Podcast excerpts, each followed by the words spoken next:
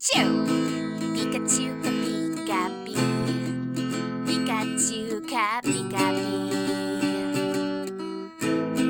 Pikachu, Pikachu, P, Pichu, Cappy, Chappy, Cappy, Pikachu, Chu, P, Pikachu, Pikachu, Pika, Pikachu, Pikachu, P, Pika, Pika, Pichu, Kaka, Pika, Pikachu, Pikachu, Pika, Pikachu, Pikachu, P, Pika, Pika, Pikachu, Pika, P.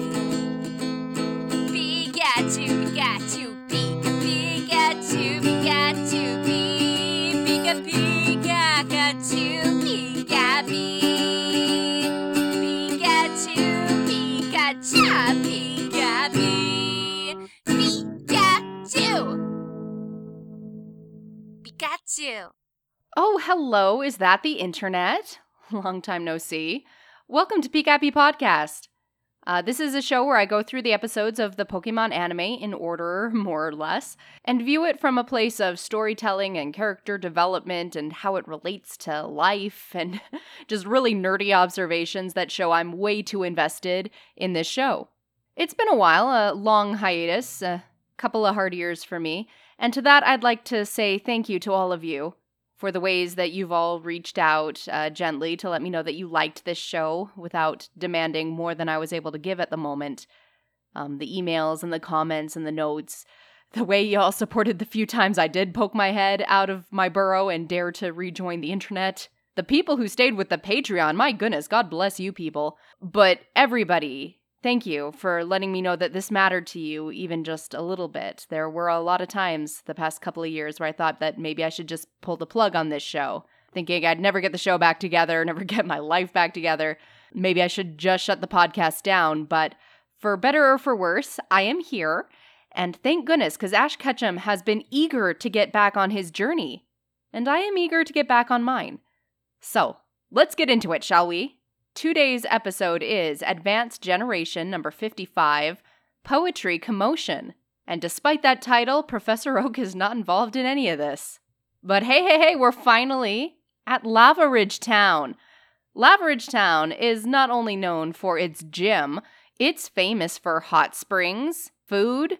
You may have heard of some of their cookies. So basically, May's in heaven, food and touristy stuff. This is what she signed up for. The whole reason she went on a Pokemon journey. So yeah, Lava Ridge Town is her place. She's here for the food and the attractions, the spas and the sand baths. And after walking so long up a mountain and having to fight Team Aqua and Team Magma halfway there, her friends are ready to try some relaxation and pampering. Except for Ash. He's caught his hands on his hips like we did not come here to play in the sand. Because this town has a gym, and that's what he signed up for. That's the whole reason they shucked up here, for the gym battle. So no, it can't wait till after the sand bath. And here's an interesting shift from, say, Indigo Johto era to Hoenn. Brock actually agrees with Ash, and so does Max. Like back when it was Brock and Misty, there were a lot more, lighten up, Ash, we're not here just for you. Except, they totally kind of were. Like, Ash was the one deciding where to go and why. But if they got there and Misty wanted to do something, there was often some pressure on Ash to be patient and wait his turn and do the thing she wants to do first and, later the gym battle. That's not to say it always happened or that Ash always listened. Sometimes he threw a fit and we did the gym first anyway, but that was kind of the general attitude. Some of that is Brock, Misty, and Ash, not communicating super well with each other. Remember, they were terrible friends. They communicate like they're two 10-year-olds and a young teenager. But also back then, Ash was the only one with an agenda. The only reason they came into any town was for him. So while he'd be miffed that they're doing something else when he wants to gym battle, like this is the whole point we came, there's also a sense of, gee, Ash, we can't always do what you want. This is the one time I'm interested in doing something else. Like, can't you wait for 5 minutes? It's not that anyone's right or wrong, like Ash is being selfish or Misty is being selfish or Brock. Like, that's what the situation was. Misty and Brock's goals were never so dependent on their location, so they were fine to follow where Ash needs to go, which makes it super obvious whenever they have a goal of any ilk and Ash has other things he wants to do. Here with May, we have a new situation. May and Ash started together doing the gym battle challenge. Now, Ash is doing gyms, May is doing contests. You have two people in this group with defined and very separate goals and objectives. So separate, they have to travel to different cities on different timelines to do them. Now, the group is not always going to go where Ash needs to go, because this time it does matter to them where they go and when and where they end up. Ash has had to be patient, not to the tune of a few hours so May can take a sand bath, but a few days or even a few weeks so that May can go to another part of Hoenn and do a contest battle. So I think here Brock and Max recognize that it's Ash's turn this time. He waited for you, May, and now you gotta wait for him.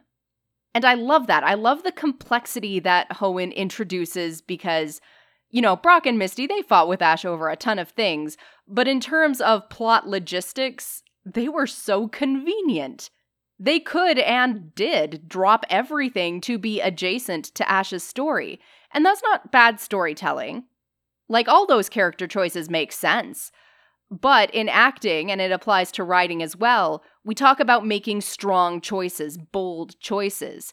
You craft ideas for a character or a situation and then ask yourself, is there a stronger choice I could make? And that's how you, quote, make it better. And having a character like May who shares protagonist duties and has goals that are physically at odds with Ash's sometimes, that is a strong choice. That gives opportunities for tension and conflict, character moments and growth. It's not convenient. This inconveniences the characters. It inconveniences the writers, especially when it gets around to season finale time. So there are definitely points where you have to reevaluate your choices, whether that strong choice is going to work in the context of the story arc, but it makes for some dynamism in story beats. And for a show that relies on being very formulaic like Pokemon does, I like that. I like that they inconvenienced themselves just a little bit. So, Ash and his supportive friends are headed for the gym, but you know who else can use some spa treatment? Team Rocket. They had to follow this crew up the mountain, and to be fair, with all they keep getting blasted off and having to backtrack, they've probably logged triple the steps Ash and company have. For all I joke about Ash being ridiculously fit for a 10-year-old, Jesse, James, and Meowth, they are practically Olympians. So they go to the hot springs. Jesse appears to be wearing her towel in the water, which makes the rating situation easier, but it kind of defeats the purpose of a towel. James and Meowth are a little less on board with this capture Pikachu plan anyway. They're tired, but they do have a job to do. Unlike the twerps, the idea of sharing and fairness and taking turns has never been a factor. We're gonna do what Jesse wants to do pretty much always. Well, with Ash, the twerps roll up to the gym and are not greeted by any staff. But there is a girl running around on fire. Just a teenage girl on actual fire. This is not the usual thing you see. But it matches the burning fire in Brock's heart. He uses his water Pokemon to put out the flames, and then confesses his undying love, Inferno. Max pulls him back before we can see what Flannery's reaction to this is. I'm becoming very interested in how the girls react to Brock lately. I think it's important to note, and I'm sort of starting to not excuse Brock, but if we could take some positive lessons from this whole mess that is Brock, it would be to just pay attention to how people are reacting to your directness so that you can shut up the second it looks like they don't appreciate it. That's probably good whether the topic is romance or not. Just like pay attention to how your words are affecting other people. And this could apply to Bonnie as well. Flirting on behalf of her brother, it's certainly less threatening, but it's just as full of problems, and the biggest problem of all is she or Brock don't always seem to listen to what the object of their attention feels about what they just said. Because if the person you're putting all this on isn't having fun, it's not really fun for anybody. Brock shouldn't have needed Max to corral him. He should be pulling his own ear away. And then, hopefully, graduate that to a sense for whether the moment was appropriate to say that in the first place. Because maybe now is not the time, Brock. Maybe if you waited 5 minutes and read the atmosphere a little, the whole conversation could have gone down differently. But anyway, this is Flannery. She trains with some Slugma, Mag and Meg, and that's how she caught on fire. I love this girl's design. It's so teenagery, and her hair is just an explosion. Flannery is a great design. I truly love her. And she is the gym leader here. So Ash is in the right place. He challenges her to a match.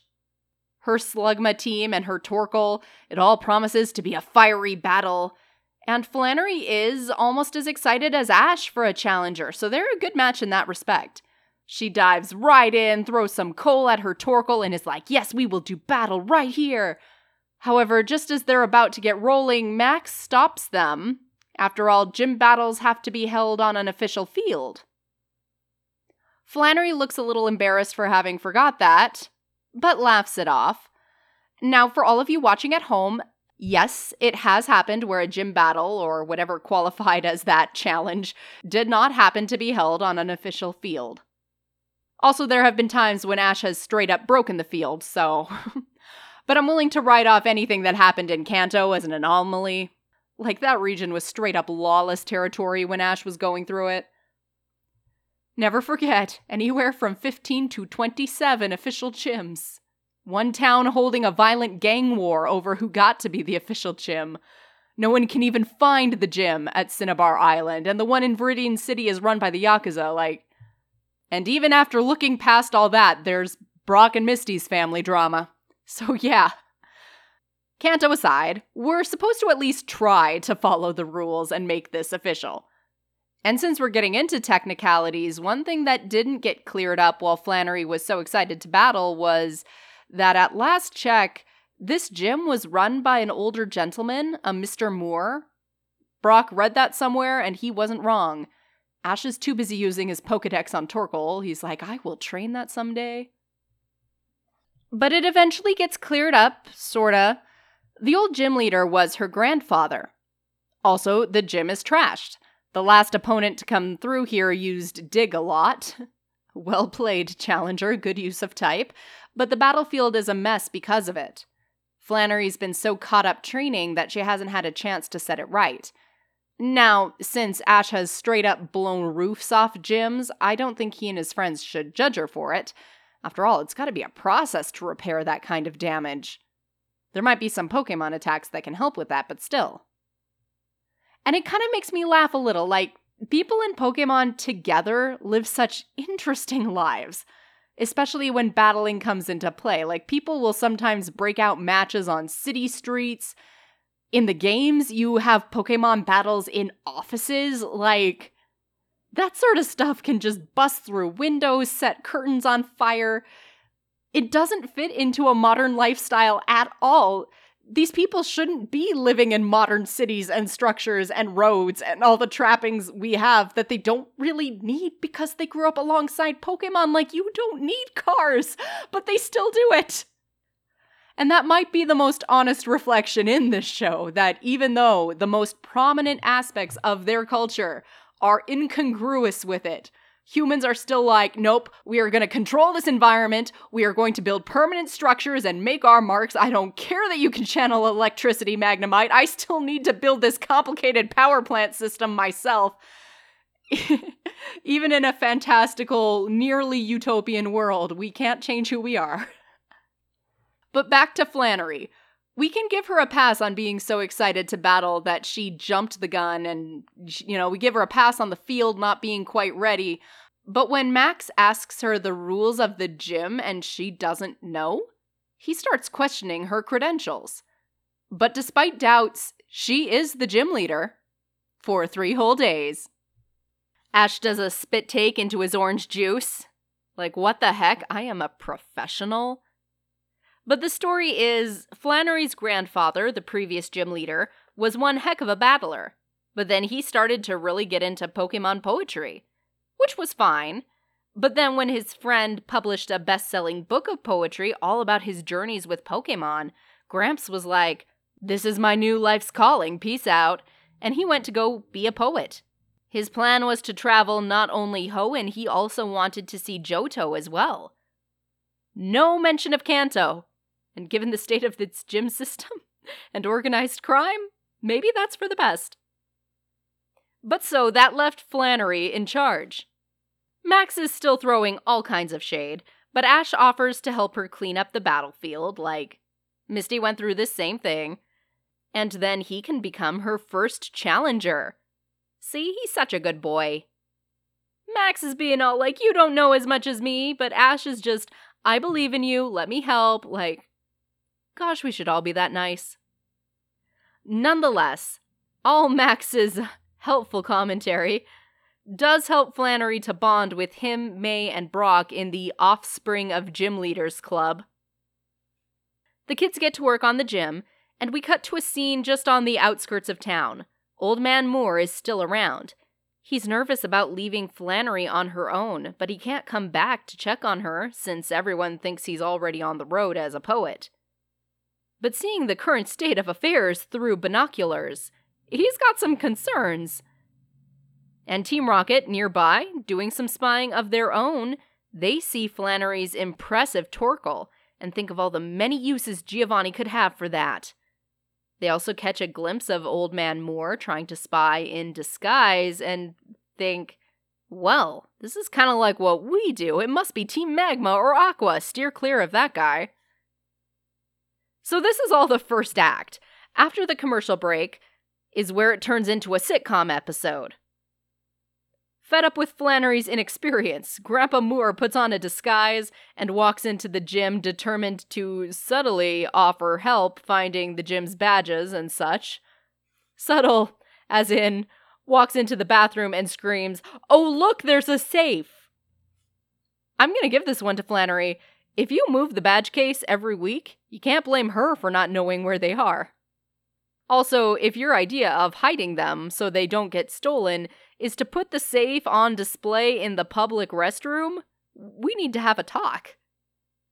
Flannery is grateful enough to have found the badges that she doesn't call the cops on this strange dude who walked into her gym and cracked open a safe that didn't belong to him. But the weirdness doesn't end here. Soon, Flannery realizes via Max they need a judge for this match.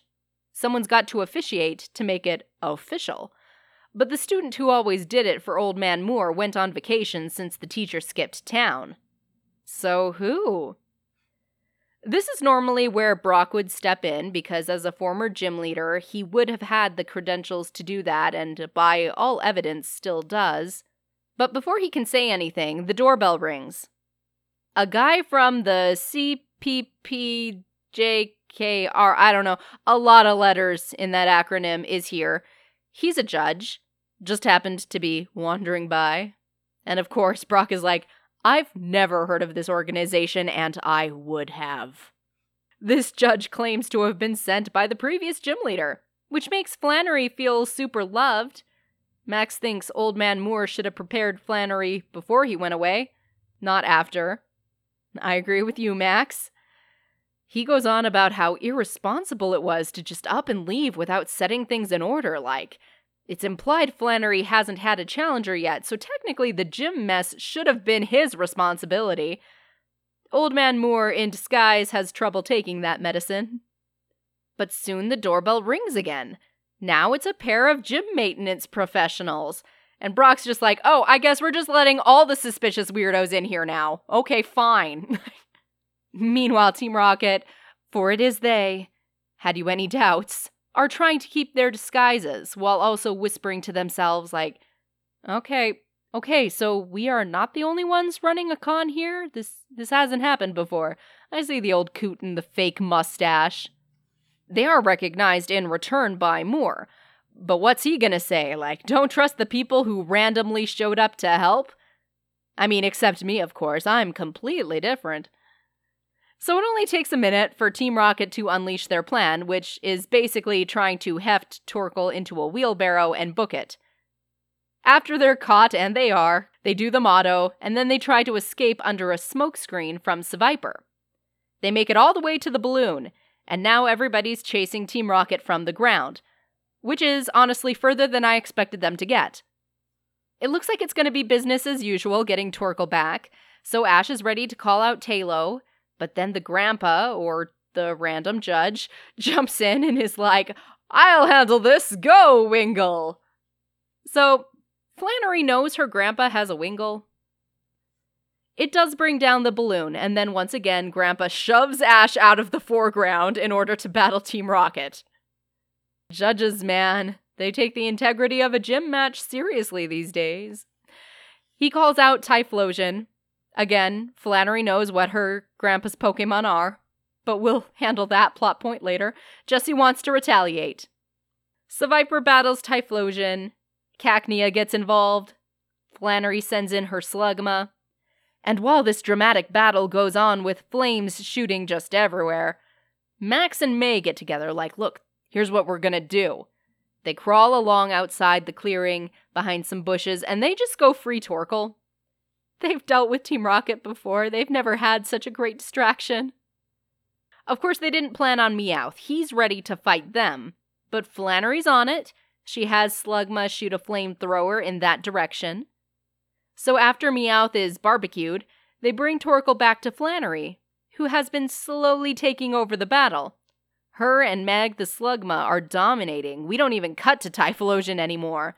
And then, the flash of white light, everything stops because Mag is evolving.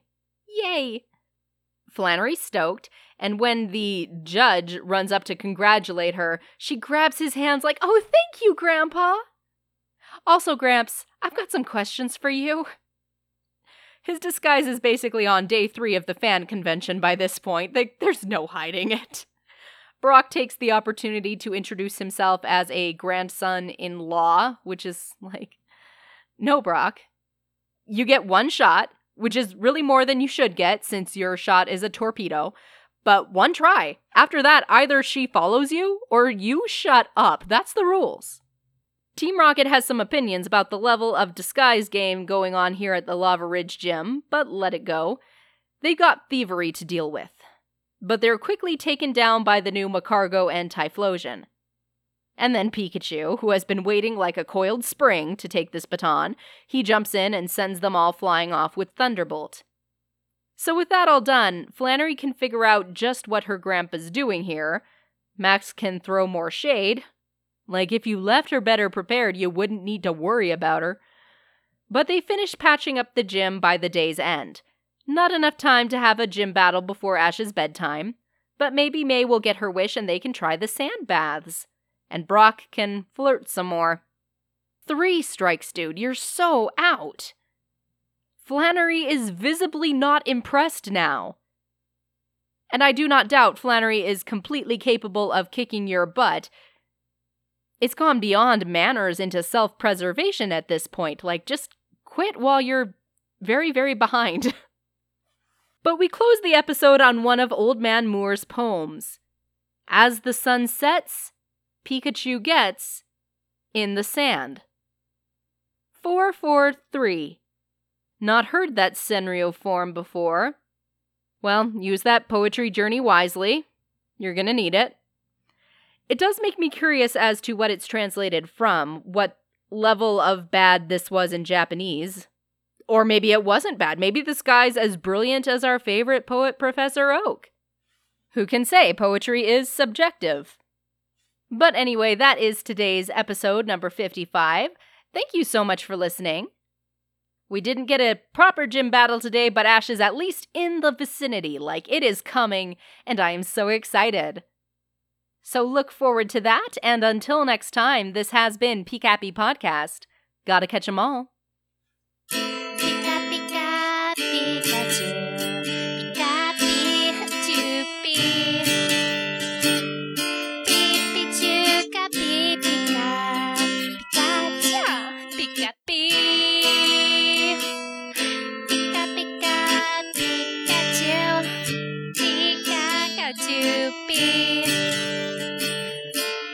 Pikachu, Pikachu. Pikachu.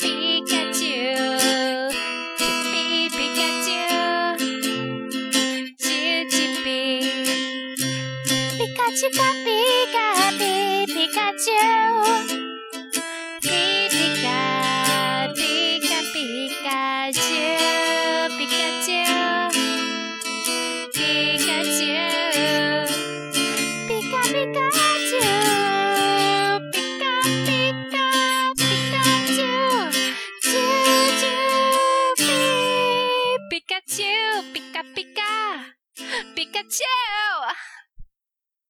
Pikachu!